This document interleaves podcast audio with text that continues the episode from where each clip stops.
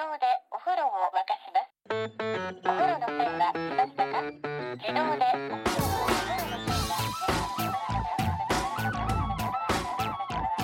Hello, and welcome to another episode of No Such Thing as a Fish, a weekly podcast coming from four undisclosed locations in the UK. My name is Dan Schreiber. I'm sitting here with Anna Ptaszynski, Andrew Hunter Murray, and James Harkin.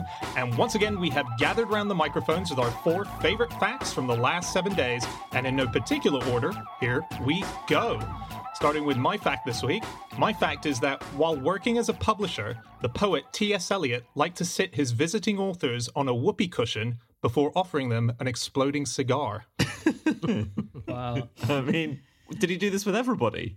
Yeah, I don't know if people were warned about it. I think most people assumed it wouldn't happen. He was a very serious guy, according to the writings that he released. So the idea that you would enter the office of the great poet T.S. Eliot and have a cigar explode in your face while making a loud fart seems out of place, doesn't it? Do you think maybe the very grave, serious persona he had throughout his life was all an act so that he could do this jape without people expecting it? That's a great Could have been all building up to this. All the front, yeah. Yeah. It wasn't just his authors who came in who he would turn these sort of practical jokes onto. He once broke up a board meeting as well by setting off a bucket full of firecrackers underneath the chairman's legs. So he was all over the shop. He was a nightmare to work with. Sounds like a maniac. That sounds dangerous as a Fourth of July prank. Yeah. Yeah. I is think you'd be was. fired if you weren't quite senior in the company or you weren't about to become the greatest poet of the 20th century. You would be fired for that. But wait a minute, wouldn't it be quite cool if you're about to be fired and they went, "You're fired," and you went, "No, you're fired, mate," and a load of firecrackers went off up his ass. That'd be amazing. Stunning. Maybe that's what happened. And it was such an event they completely forgot they sacked him. So T.S. Eliot, he um, famous poet, but also uh, was actually a publisher himself. So he worked for Faber and Faber. Uh, in fact, he actually worked for it before it was Faber and Faber. He worked for it when it was Faber and Gwyer.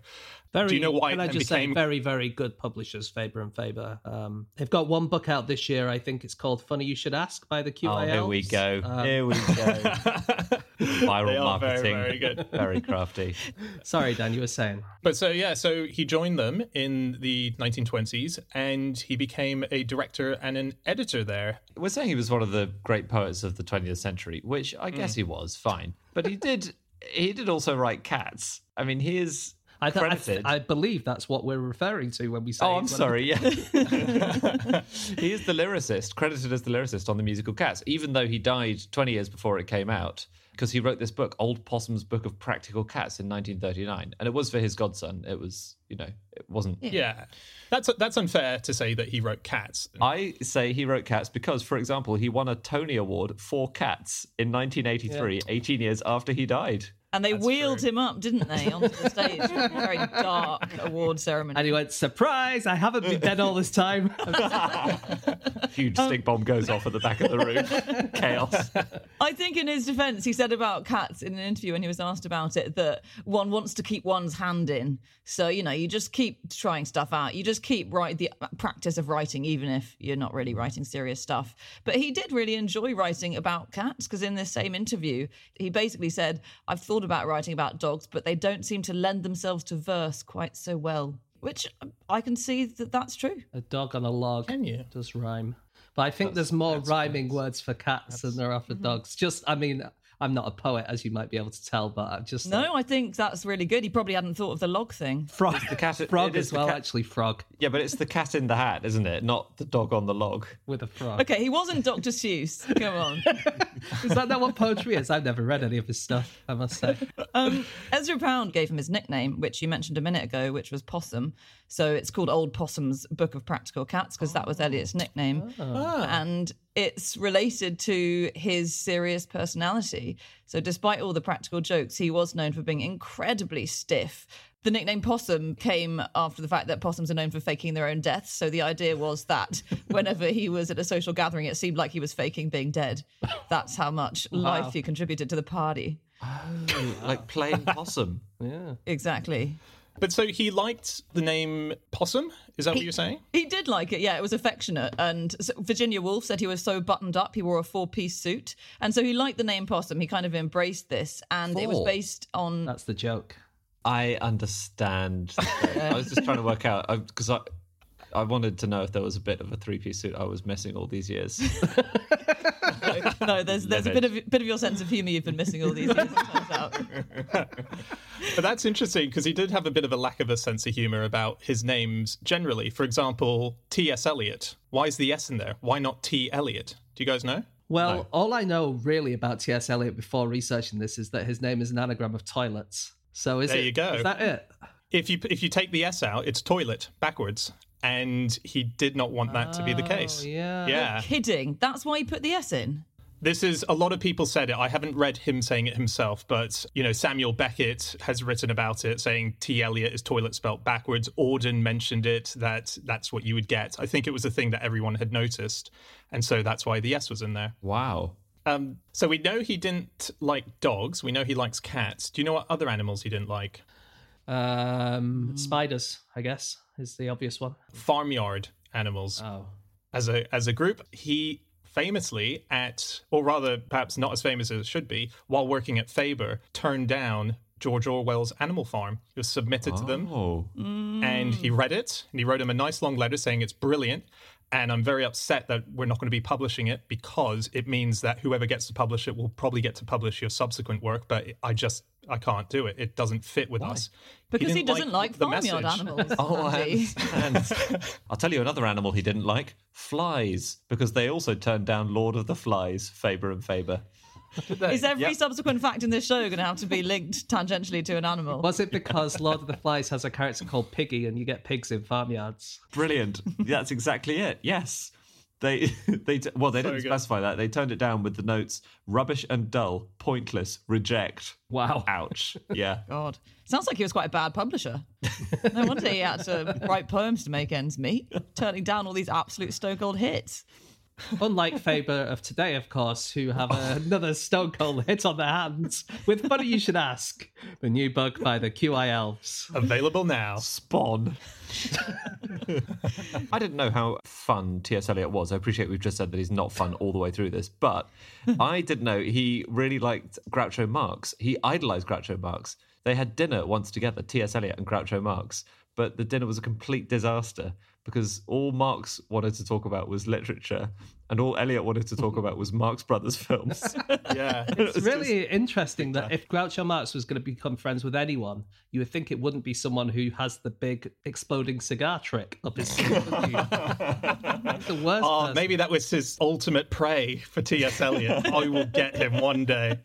Well, that actually makes so much sense. Sorry, because Eliot once wrote Marx a letter. So he'd written Groucho Marx a letter saying, Can I have a photo of you? And uh, Marx had sent it, and T.S. Eliot put this framed on his table. But then Eliot wrote another letter to Marx saying, mm, In the photo of you, you're not smoking your cigar. And it's a bit annoying because all my visitors come, look at it, and say, Who's that? No one recognizes you without the cigar. Can you do one with a cigar? So maybe that was all part of a ploy to get that exploding cigar into his face. That is interesting. I think it's interesting that they were so close because Eliot was quite anti-Semitic, wasn't he? Do you know what I uh, mean? yes. That's, we should mention that. I think a lot of his poems that before he became famous do have certain anti-Semitic tropes to them, and that it was before Second World War, and then obviously after the Second World War, people realised that wait a minute, you can't really do this kind of thing. But he never really properly backtracked on it. So hmm. Yeah. Well, actually, it was quite tense. I'm not sure they did like each other that much. If you read their exchanges of letters, they're full of barbs. So there was one where when Marx sent Eliot this photo, Eliot wrote back saying, I've hung that right next to my photos of Yeats and Paul Valéry, you know, in the Pride of Place. And then Groucho wrote back to him saying, That's so weird because I've just read an essay about you which named those other two pictures, but there was a conspicuous absence. Um, I trust this was an oversight on the part of the journalist. What a weird thing to write to someone saying the article about I you don't didn't mention a photo of me in your home. Get a grip, But mate. then Eliot's excuse wasn't it? He said, "Oh well, your picture was a photo, and the other pictures were drawings or paintings. So maybe the um, writer had only noticed the paintings and hadn't noticed photographs and didn't want to talk about photographs." Good excuse, very good excuse. I mean, it's absolutely mad that in the old days you had to write to someone for a photo of them. Can we just appreciate that as a really stupid Yeah. system? Imagine, imagine. How do you get a photo of someone now again? Yeah. Is it easier Uh, now? yeah, Google you them? Google image, and then Oh, right click and you go on. print, and then you yeah, but when you've got a picture of Groucho Marx on your wall with all the other people you've met, you don't want one that you've taken off Google Image, do you? With Getty images over the top of it. Oh, man, Andy. Uh, you should come and see my gallery wall. It's got a lot of lot of lovely watermarks on it. So many celebrity friends. Nicole Kidman's up there, Barack Obama. God, he's got around. uh, shall we talk about his sex life? Oi, oi. Oh, Always up for that. T.S. Eliot. okay, sure. Yeah. Um, Go for he it was very difficult. I think is is the headline there. uh, he was very awkward around women. Um, he had a lot of relationships in his life, and until the end, they were pretty much a disaster. Um, Yeah. oh, I was I was ready for the juicy stuff, James. I didn't think it was just Okay. he had bad relationships. Okay, I was just going to set it up for someone else to jump in there, but fine. We've all So, got bad relationships, yeah. um, his his most famous relationship was with Vivienne, and he told the Wolves uh, that he couldn't imagine shaving in her presence. That's how awkward the relationship was between those two people. This is Virginia the Woolf's Virginia family. We should say not actual wolves. It was confusing. Sorry, I just assumed. Yeah, of He didn't course. like dogs, but he loved wolves. I, Uh, I thought I pro- I thought I pronounced the word wolf with the obvious You double O. It was No, so obvious that there was a double O in there, guys. I heard the F of wolves, and that's what I was. But I think wolf, wolves. It's probably she. Virginia always said, "I'm Virginia Wolf." Oh yeah. So, what did the wo- wolves say about him? They said, "Oh, that's interesting." Uh, well, he was part of that Bloomsbury group, wasn't he, with the Wolves, Virginia Woolf, Yeah. and uh, Bertrand Russell as well, with whom his wife had an affair. Wait, so what did Virginia Woolf say? What were you saying about what did the wolves say? we need to know what the wolves at the door He said. said he said it to the Wolves. He said, "I Oh, can't sorry, imagine shaving shaving in my wife's presence." And then the Wolf said, "You really need to make this house out of bricks."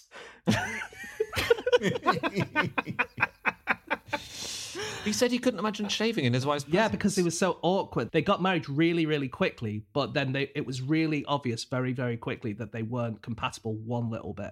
oh. They slept in different rooms as well. That's another. Uh-huh. Well, they tried to sleep in the same room on their honeymoon, as is traditional, and it sounds awkward, as is the theme. So they went on honeymoon in Eastbourne, and she was on her period and had an embarrassing accident when you know they were trying to have their honeymoon moment and they were both so incredibly embarrassed that he went and slept out on a deck chair outside the hotel for the rest of the week. And she trashed the hotel room because she was in such a frenzy of embarrassment. And then she took the sheets away with her because she didn't want the hotel staff to see them. But then of course they just called their home when they got back and said you've stolen all of our bedding oh, which which sort of is more embarrassing i think. Oh dear. But they did they did also, I think, at that point of the honeymoon, the honeymoon was meant to be the debut sex fest because they hadn't had sex as far as I could tell. It seems that they got married really quickly because um, he I think he told Ezra Pound, he said, I, I want to have sex. And then he- three months later he was married to her. So he obviously sex fest. Debut sex. fest. yeah they should rebrand honeymoon Where are you going on your um, debut sex fest? Oh, we're, we're off to stay with the wolves.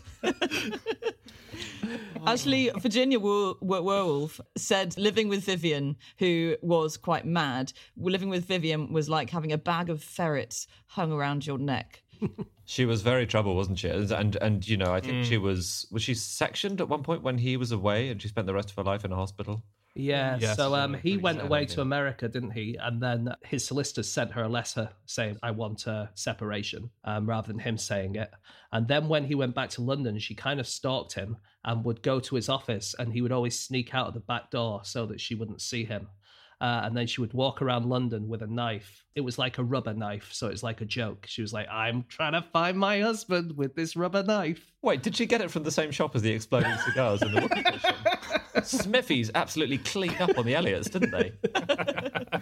Uh, and then she joined the British Union of Fascists in the Did late she? 30s. yeah. Yes, Um, that's right. And she liked to wear the uniform in public. Yeah, because when you hear about the early days of her life, particularly the university years, everyone sort of talked about her as being very flamboyant. She was a great dancer. She'd always speak her mind. She smoked in public, which you wouldn't usually see women doing. She dressed like an actress. Aldous Huxley said that he really liked hanging out with her because she was vulgar. It was she was just so different. She would say what she thought.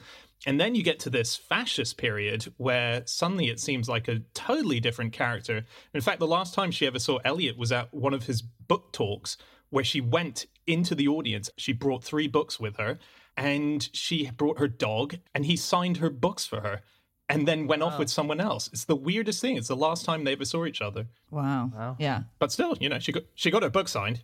She got what she wanted. Yeah. She came to get a book signed. Could she not have just found his signature on the internet, printed it off, and then stuck it into her book? All right. So you've seen my autograph book too. Fine. She did. She tried various ways to get him back. So one of them seemed to be bringing this dog to his book chat, which is a bad idea. Another one was putting an advert out in the Times, the 1930s. So she thought there was a, a sort of a conspiracy to keep them apart by other people, and so she put an ad in the Times saying, "Will T.S. Eliot please return to his home at 68 Clarence Gate Gardens, which he abandoned on the September the 17th, 1932." Whoa. Yeah. Um, do you know Eliot himself was really secretive about his correspondence? The, in fact, the whole estate has been very secretive since he died, pretty much, um, because his his widow was called Valerie. He married again much later. So Peter Ackroyd was trying to write a biography of him, and he was forbidden to quote from any correspondence or unpublished work, and he was hardly allowed to quote even actual published poems of T.S. Eliot in this biography of the man. Eliot destroyed so much correspondence that between 1905 and 1910, there is just one postcard left by him. That's it. That's all there is for those five years. What does it say? Just dear mum, really sunny here. Hope you're well. Having a lovely debut sex fest in Eastbourne.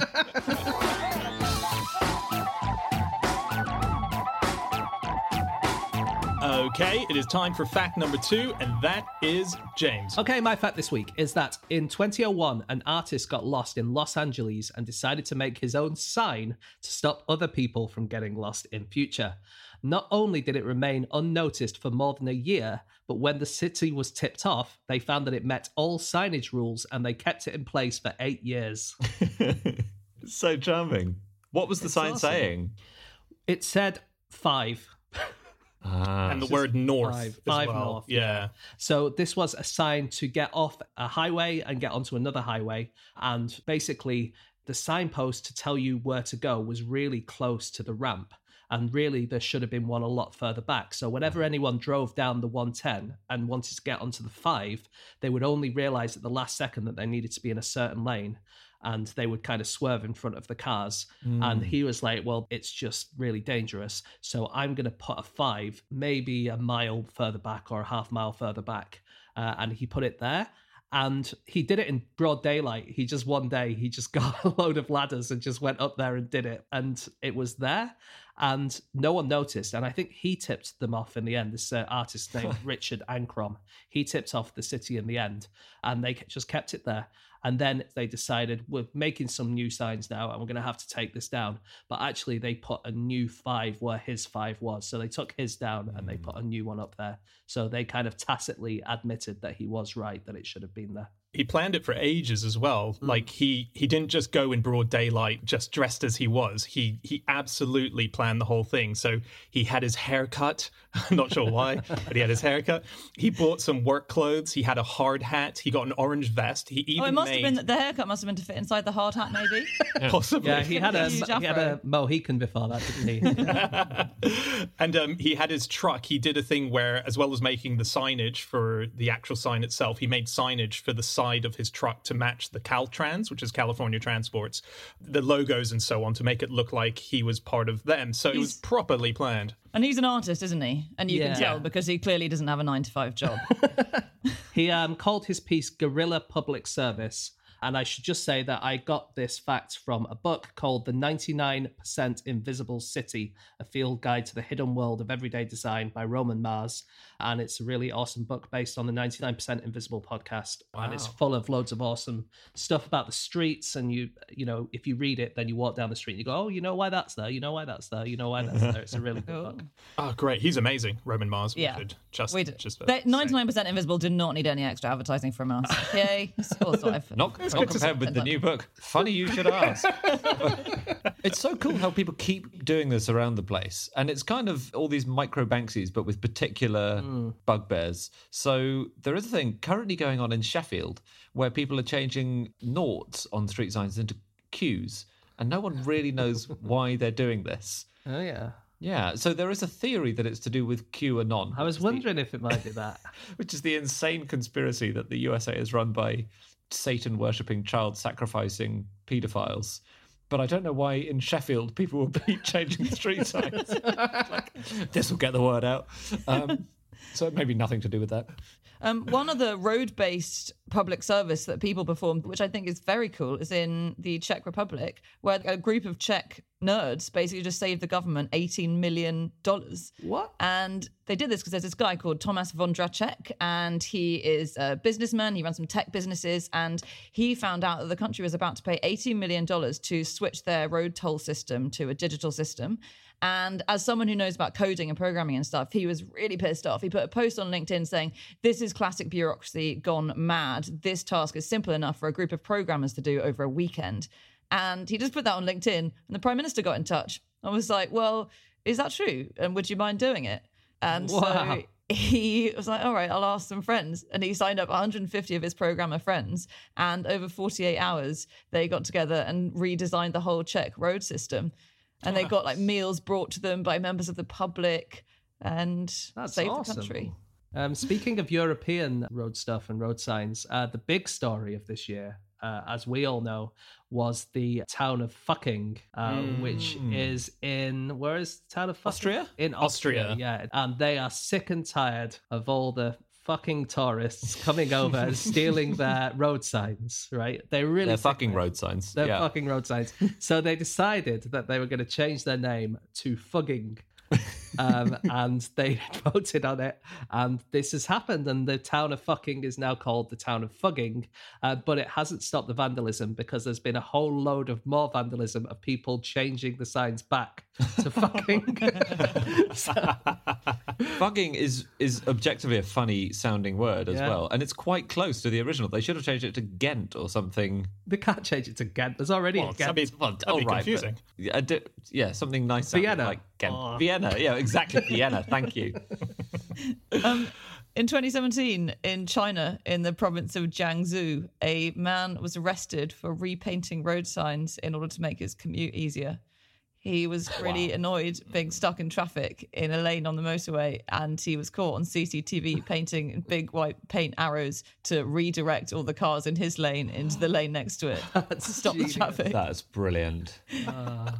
But as if as if he would get out, paint it, get back in, and then all the cars would go, whoa! I couldn't work out for a long when you started saying this. I couldn't work out how you would choose road signs to make your commute easier because I thought he was putting up directions for himself, like this way, Derek, or whatever. which I would love to do. Do you know that's a thing that exists in Los Angeles? This is another Really? thing I read in that book. What's that? So if you live in Los Angeles, you would know about this, but I'd never heard of it before. There are these road signs, rectangular yellow road signs that just turn up every now and then.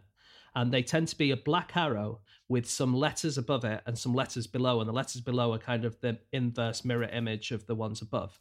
And what these are is they're directions to movie sets or to TV show filming locations. And when you're in LA and you're filming in some kind of parking lot somewhere, you'll put these signs up so all the techies will know where to go, all the actors will know where to go, stuff like this. Uh, and obviously, the people in LA know what this is. But if you're a tourist and you're kind of looking for celebrities and stuff, you just wouldn't know. You just see this sign and you think, well, it's just nonsense. Oh, also, it doesn't um, say Batman or whatever. No, but what they do is they tend to put words that the people in the know would know what it is, but the people who ah. don't know what it is wouldn't know what it was. For instance, it would say Magnus Rex this way, Magnus Rex this way. And that was the Batman reboot, The Dark Knight Rises. So if you saw those signs, you would know to go to The Dark Knight Rises. There were signs for Rasputin, so you would think, oh, they're just doing some low budget Russian movie, but actually it was for Iron Man 2. But that's a, that's got a Russian baddie in it. So Does it? Yeah. Yeah. Okay. Does it? Interesting. So that's a very tricky clue. Yeah. Iron Curtain Man Brilliant. is the. Hopefully- yeah, I think that's what they actually tried calling it. Yeah. Well, in ancient Rome, they used to have names on road signs, didn't they? I think I read this They? that yeah, you used to have if you had a road sign, whoever built the road would have their name on it, so you could admire the work of this particular person, and then it would have the name as well of the person who last repaired it, so a sort of update on who to thank for the Oh, So smoothness like, of the road. like these toilets were last checked by yes, signs that you get in pub loos. Yeah. yeah, exactly. So this is kind of about you know street art and artists mucking around with things. Um, so I just thought I'd try and find out a little bit about Banksy, and I'm here to tell you who he is. No, I don't know that, but there was a large theory that did the rounds that it's Neil Buchanan from Art Attack. If you remember that from your childhood, I do. because he's very used to large outdoor multimedia installations. You know, there's lots of good circumstantial evidence. It got so bad this year that he had to put at the top of his website an announcement saying Neil Buchanan is not Banksy. We have been inundated with inquiries over the weekend. This website does not have the infrastructure to answer all these inquiries individually, but we can confirm there is no truth in the rumor whatsoever. That's exactly what Banksy would say. it's Neil. So, um, the Museum of Modern Art in New York has had a few of these over the years. Um, there was a guy called Harvey Stromberg who, in 1971, decided he wanted an exhibition in MoMA. But obviously, they wouldn't let him because he wasn't very famous. So, what he did was he went in every day and he would take photos of a light socket or of a tile on the floor or of a brick on the wall. He would go home, he would print it out on his printer, and then he would go in and stick it over the exact place where he'd taken the photo from. so, like a load of them, they never found them for years and years and years. Whenever he put one on the floor, they would find it on the same day because they had those kind of buffing machines that would go around and, ah. and clean the floor, mm. and they would find them. But there were some that were just over a brick on the wall, which they didn't find for decades. I'm going to start so doing that in my house to broken bits of wallpaper and, you know, rusting bath handles. Just take a photo of a nice bit of wallpaper, stick it over. um, have you guys read about the grammar vigilantes? No. No. These so these are people who go around correcting signposts. They seem to happen in various countries. In Bristol, uh, Bristol has the UK's leading grammar vigilante, and he specialises in apostrophes. He began in 2003. It's when he saw a council sign which said "Open Mondays to Fridays," but with apostrophes in both of those words, which obviously is a painful experience. And so he invented something called the apostrophizer, which is an eight foot long tool, which basically it has an apostrophe stamp on the end so that he can reach the really high signs and uh-huh. insert the apostrophe. And he doesn't like to do damage, so he built his own specially made step ladder so it didn't have to be lent up against shops. What, how much um, damage is he doing with a, a normal step ladder? You're using the step ladder wrong. If you, every time you take it away from the building, bricks fall out of it. And, He's not a step ladder pro. Um, I've got a couple of things just on signs, Okay. general signs. So, firstly, I found it quite amazing that signs played quite an important role during World War II in the UK, in that there was a message that went round to a lot of people to remove the signs so that if any Germans were coming over, they'd be confused and have no idea where to go. Mm. So uh, they were people were encouraged just to take them down, and people would arrive, not know where they're going. But on the flip side, there was also a movement by Hitler to change signs around, so you would send people to the. Apparently, that's a thing that was attempted. I don't know how successful it was. so it must have just been very confusing driving like around in World source, War II. Sounds like your source for this is Dad's Army. yeah. That's amazing. If if you are Hitler and you've got spies on the ground during the Second World War, I would definitely want to know about troop movements and the state of the country's defences more than misdirecting people to their local church or whatever the signs are for. Getting a commuter lost on his way home for tea. well, this is why they lost the war, Andy. they definitely it was definitely a sign of resistance in Norway when the fascists took over Norway. A very subtle sign of resistance was apparently you often gave Nazis incorrect directions when they asked the way for somewhere. That was a signal that you were on the good guy's side. And they can't find their way back to you because they're lost. So that's actually pretty effective. Yeah. Have you ever given someone wrong directions in London, for instance, like a tourist, and then realized afterwards that you'd done it? You didn't do it on purpose. And then you mm. real you think, oh fuck, I've just sent them to the wrong Yeah. place. That is have one done of the worst feelings in the world, isn't it? Yeah. It's bad. But if you suspect that they're a foreign spy, then it's actually a patriotic thing to do. Yeah. yeah. They were a leftover Nazi, still plugging away 80 years later.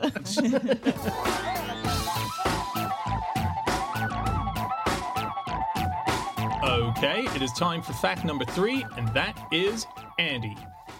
My fact is that King Edward III owned a Yeti mask.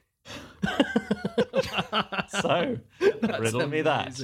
Okay, so I've said Yeti mask. There is a creature in English mythology which I think is kind of close, sort of analogous to the Yeti. Basically, th- these were things called Wodwoses, and they were wild men who lived in the woods. They were big, they were not civilized, they were covered in hair. They weren't really human from all the depictions of them. They crop up a lot in medieval manuscripts and things like that. Normally, kind of uh, trying to carry women off, and then a knight has to turn up and save the day and kill the Wodwos. And in Edward III's accounts, they have these wardrobe accounts which list everything that the king bought. From 1348 AD, there is Capita de Wodwos, which is the head of a Wodwos. In fact, before it, there is XIV, which is 14 in Roman numerals. I don't think that means he bought 14 of them, but I really hope it was. Could be, yeah. It was that. Yeah. So- this is a Wodwos. He um he really liked he's from the 14th century, Edward III, right? Um he really enjoyed doing like tournaments and jousts and stuff like that. And according to one paper I read, so this is by a guy called A. Chester Beatty, who is like an American billionaire who became a historian. He reckons that Edward might have used the mask for one of his Christmas tournaments so that maybe people would be jousting with a Wodwo's head on. So it might have been like, you know, like the masked singer, where people are kind of jousting, but they're in masks and stuff. Because there was also a Capita Elephantum, a Capita Virginum, a Capita Leonum, and a Capita Cygnorum. So in his wardrobe, he had an elephant head, a virgin's head, a lion's head, and a swan's head. So it, A Don't fancy virgin's the, head. The virgin's chances in this fight between several wild animals. How can you tell a virgin's head? I mean, the hymen's not on the head. What's going to give it away? Um, oh, just on Edward's royal wardrobe, he did have pretty lavish taste. So this might be the same year as the Wodewurzer costume, but in 1337 to 38, the clerk of his wardrobe ordered these huge amounts of like cloth and yarn and full bull's hides and loads of gold leaf and also 86 plain masks and 12 masks with long beards. And this was preparation for the King's Games, which they had every year. And along with that, they built an entire fake forest. So out of timber and paint and everything, a massive fake forest. And then they made loads of linen baboons. And they sort of dropped all these linen baboons into the forest. And they sewed the baboons into tunics with sort of pearls and hose and gloves and caps on them and everything. So they were wearing the proper gear because they're in the royal household. And then th- I guess they galloped through the fake forest and hunted down linen baboons. Oh my god, that sounds amazing. A lot of this was because um so Edward was married to Philippa of Hainault, right? And they were very young when they got married, and so there was a regency period where um, Isabella was looking after the country, who was Edward's mother, right? Isabella. So Isabella kept Philippa and Edward in real penury. Like she wouldn't give them much money to do anything. They they kind of had to live their life almost not as normal people, but as normal rich people. but then when they became king and queen proper, they just really went for it. And Philippa of Hainault just spent so much money on all these incredibly lavish clothes and jewels. And by 1360, um, they owed about £16,000 to various different clothing embroiderers and tailors and furriers. And that's a couple of million pounds in today's terms that they owed to these people. And I was reading about like one robe that she had, which required 952 ventras. And I didn't know what a ventra was. Apparently, it's the fur that you get from the belly of a red squirrel. So they had Oh, to get boy. 952 squirrels to, for this one robe. It's like, whoa. Are they, is the whole blaming the grey squirrels thing? Were they a scapegoat that these guys created because they actually caused red squirrels to go almost extinct? Maybe, yeah. He really went bust later on. Mm-hmm. He had, Edward III had to pawn off the crown jewels so that he could raise money. He Did didn't he? have a yeah. He, but he pawned off the great crown of England to Simon de Mirabello. Um, Wow. Um, just one thing that he did own, um, which is quite similar to something that Dan owns, is he had a Yeti mug. Um, in as No. much in as much as he had a silver cup that was decorated with Woda Woz's. Um, so if we're saying that those are Very cool. Yetis, then um, he had he had a Yeti mug. I, Yes. think, I think Dan will. Pro- Dan, you've been keeping a very polite diplomatic silence about whether they're Yetis or not. I'm pretty sure Dan thinks they're not Yetis. They Which is fair absolutely aren't Yetis. Yeah, it's, It's a completely different no species. question. Completely different species. Um, before before we get into uh, me absolutely ripping Andy over that, um, just sticking on Edward III for a second. He's an interesting character that I hadn't heard of him as a king. I have to say. Again, I'm not British, so he's he's very far back. But you've heard of, you know, Edward's the, the fifth and sixth. Presumably you knew that a third must have happened before that. I've yeah, I've got all the other in the trilogy of Edwards, the, uh, but I, I've not seen that one, unfortunately. no, it Um, went downhill actually. Yeah, so it's interesting in that all of us are probably related to him.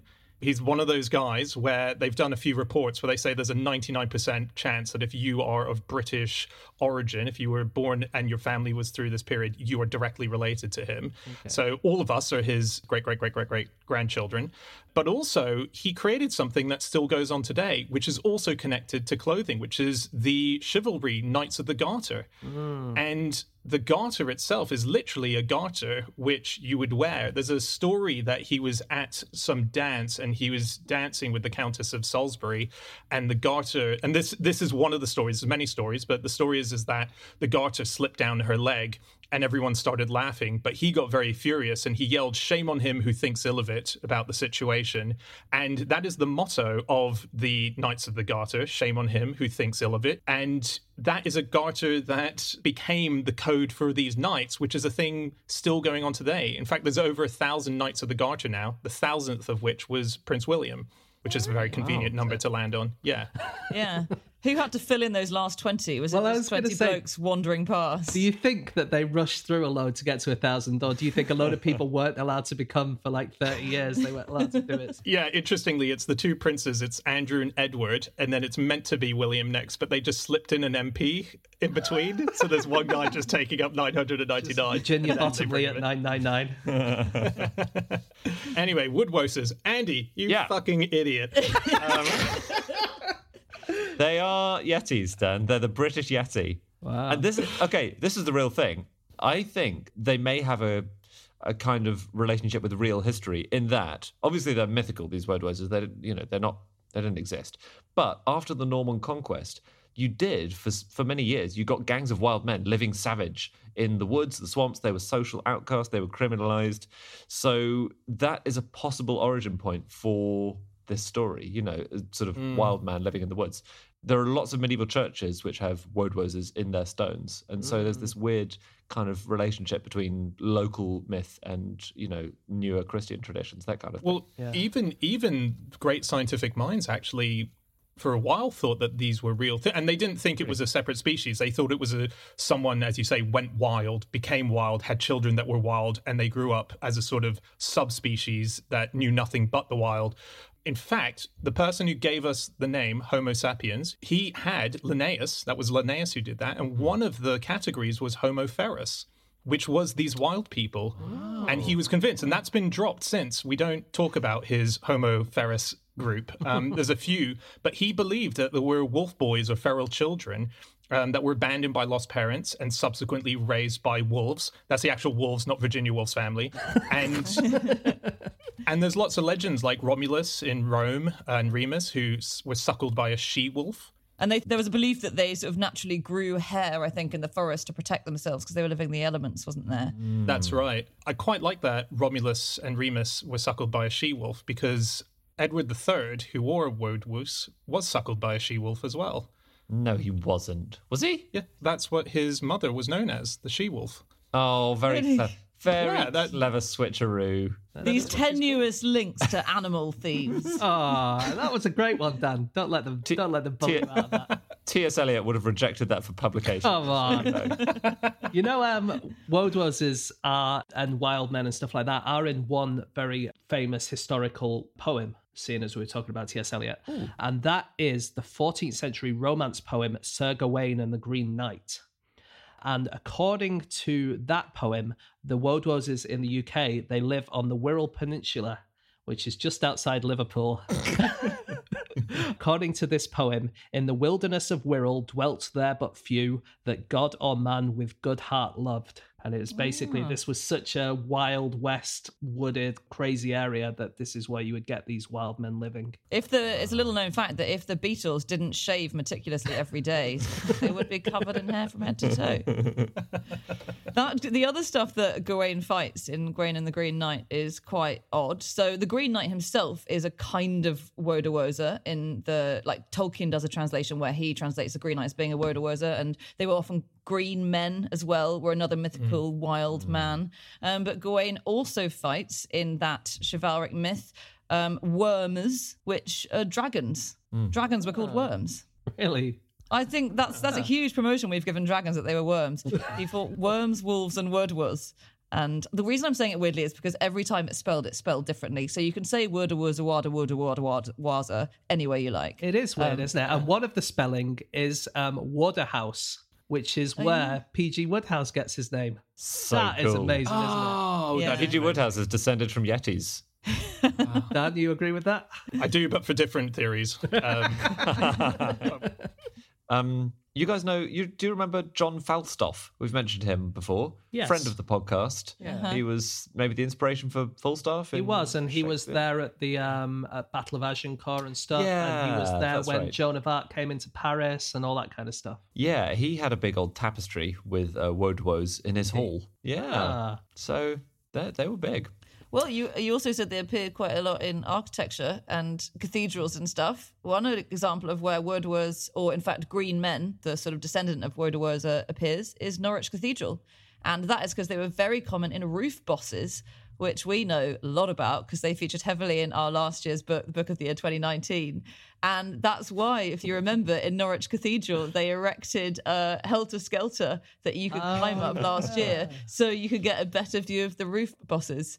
And I mentioned it because I love that reverend who was the guy who decided to put the slide in. And he was inspired when he visited the Sistine Chapel. And the thing he thought as he looked up at the ceiling of the Sistine Chapel was that Norwich Cathedral's decorations were every bit as wonderful, but just too high up to be appreciated. yes. They, Sistine Chapel, they have ta- they recently because it's such a pain to look up constantly. You get a kind of crick in your neck if you're in there and you're always having to look, you know, crane your neck up. So they, I think, have just installed swings so that um, Come you on. get a really good. no, they Andy. oh, I was with you for so much of that.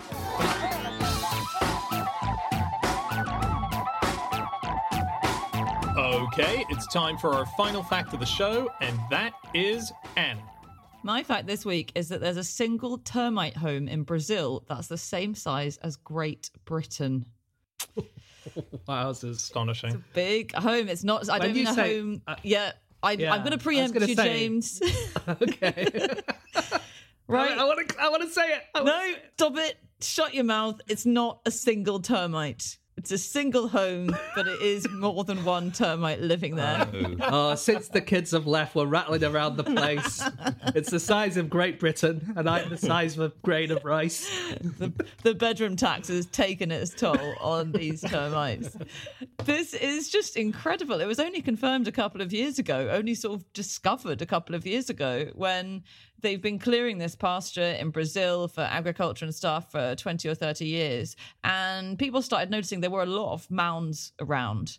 And eventually, 2018, someone decided to do a proper study of it and survey of it. They realized there are 200 million termite mounds, these piles of excavated termite dirt spread across something the size of Great Britain. Um, so, all across Brazil. And no one had really noticed before. As in, the people who lived there knew that there were these termite mounds kind of scattered about. Yeah. It wasn't that a scientist came along and he went, "What are these massive mounds doing?" They went, "What? Oh my god!"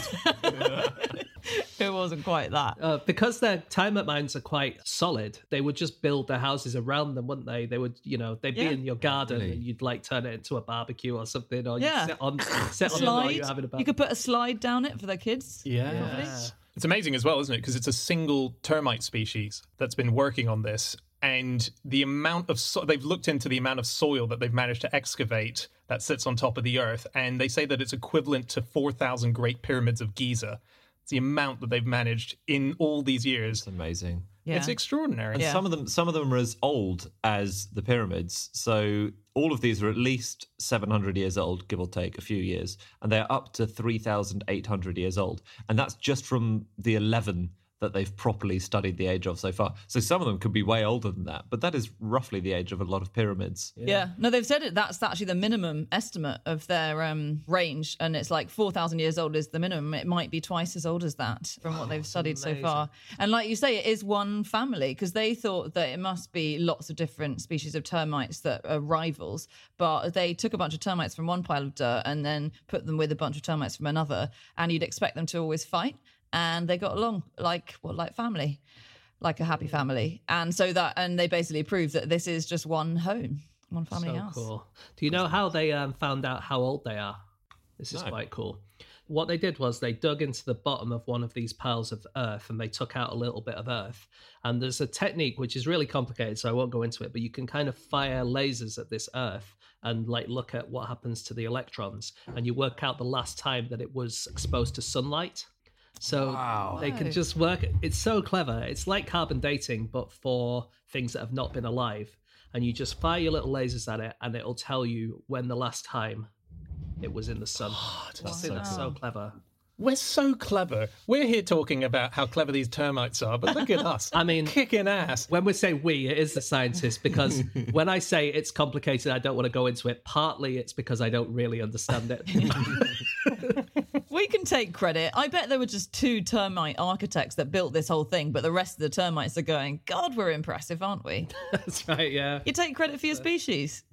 But they're not even um, they're not even proper mounds like other termites build. So some termites build sort of chimneys or, or ventilation things. These were just described by the scientists who worked on this project as slag piles because Oh. they live underground. All it is is they're making space for their chambers underground. So they make a vertical hole to the surface and then they just chuck the soil out of those holes. And over time, that builds up into however tall these are two meters, two and a half meters. I mean, imagine what's underground this huge cathedral space that they've emptied out. Yeah. And they were first discovered by a few scientists, but one in particular, a guy called Stephen Martin, who's an entomologist at the University of Salford. And he doesn't even care about termites. he is an expert in giant killer hornets. Is You know, he? the things that, that actually we should just call giant hornets these days, just big old hornets. We're not supposed to Murder call them killer- hornets. Murder hornets. We're not supposed to Yeah. say that. But he's an expert in those guys. And um, he was in Brazil looking for some bees because he wanted to see how the bees were getting on in, in Brazil. And then as he was going down the road, he was like, wait a minute. What are those? what are those things? And why are they so regular? And why are they in like a pattern? And that was when they worked out that it was all this same uh, species. Actually, it's worth saying. I don't know if, if this has been mentioned or even if it's assumed by the listener, but they're still building these mounds.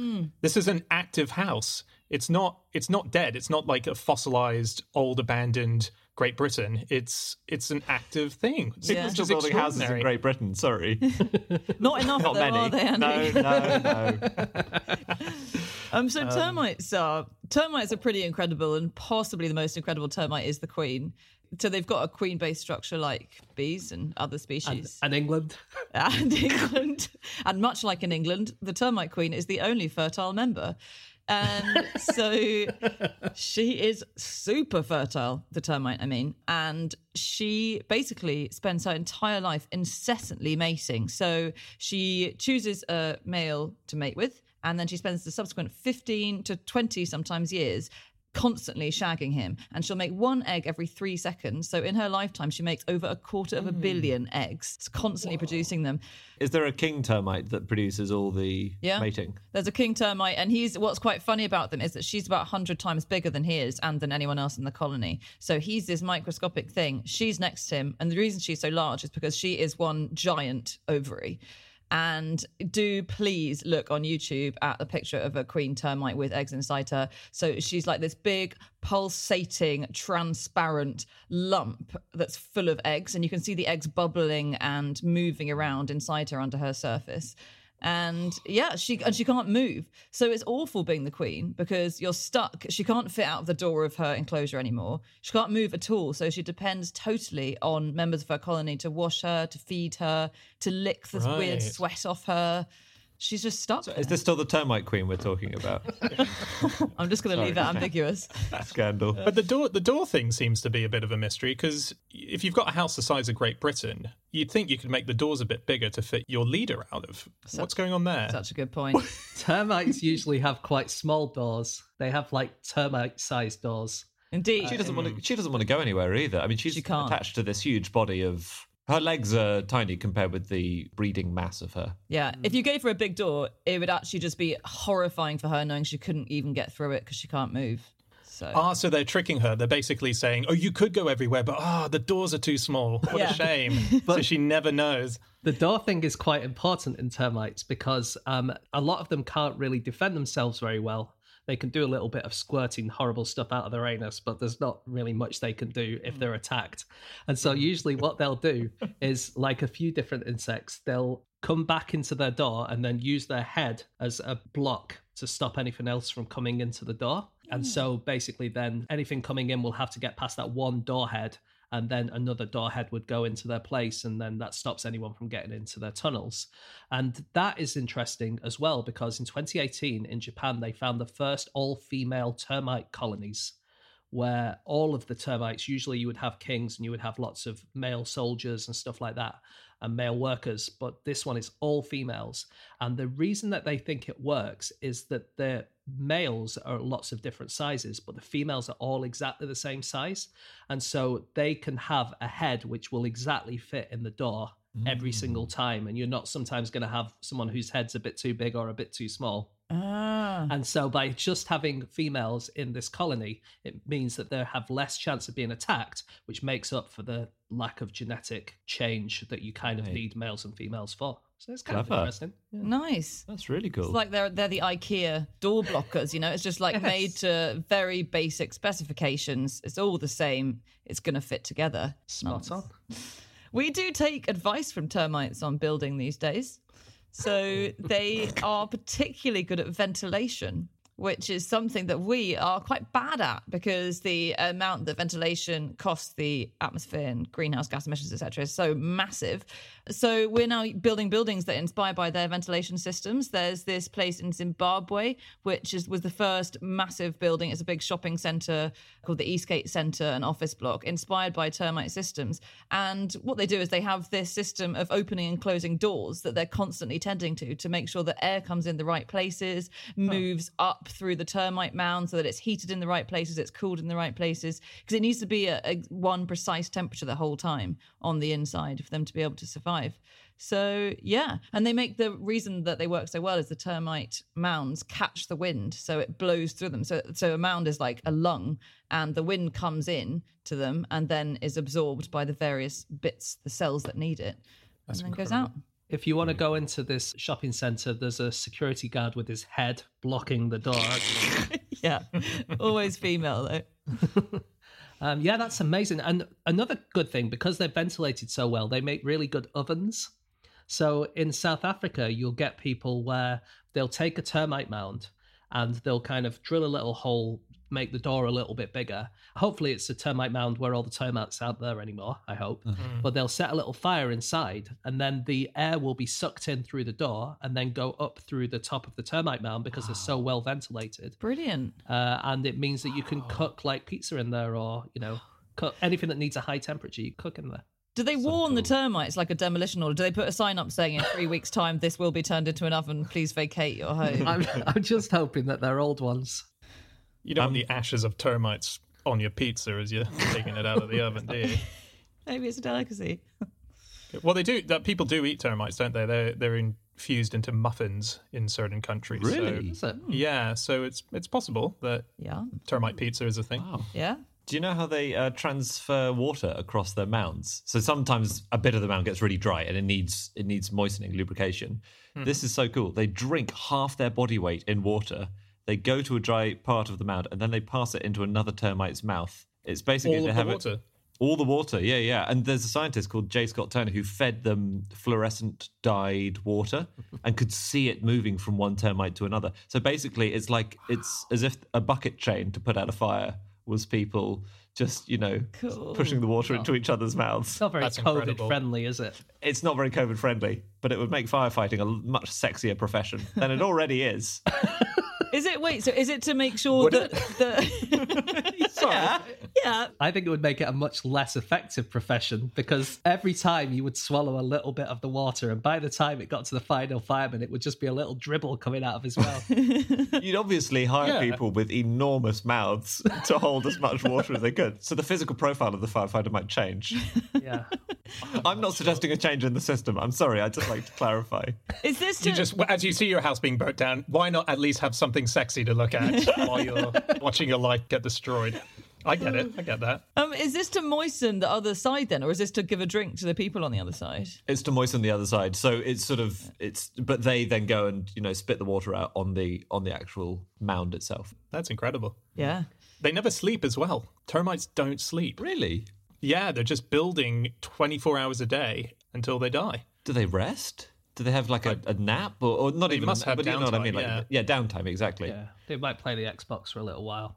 In fact, I think I've read that they they normally, like Dan says, they're just all all active. But if they run out of holes to fill, they just stand around touching each other's antennae. So that might be their equivalent of downtime. Well, the uh, the Queen rests a lot, rests her entire life, and then her life ends really tragically because her children lick her to death. She sort of she dies in the same sort of tragic way that she lives.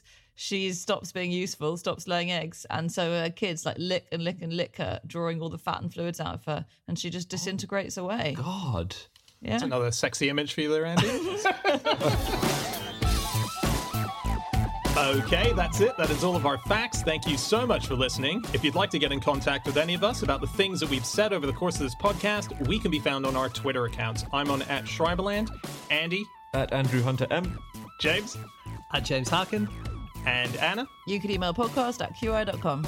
Yep, or you can go to our group account, which is at no such thing, or our website, no such thing as a fish.com. All of our previous episodes are up there. Do check it out.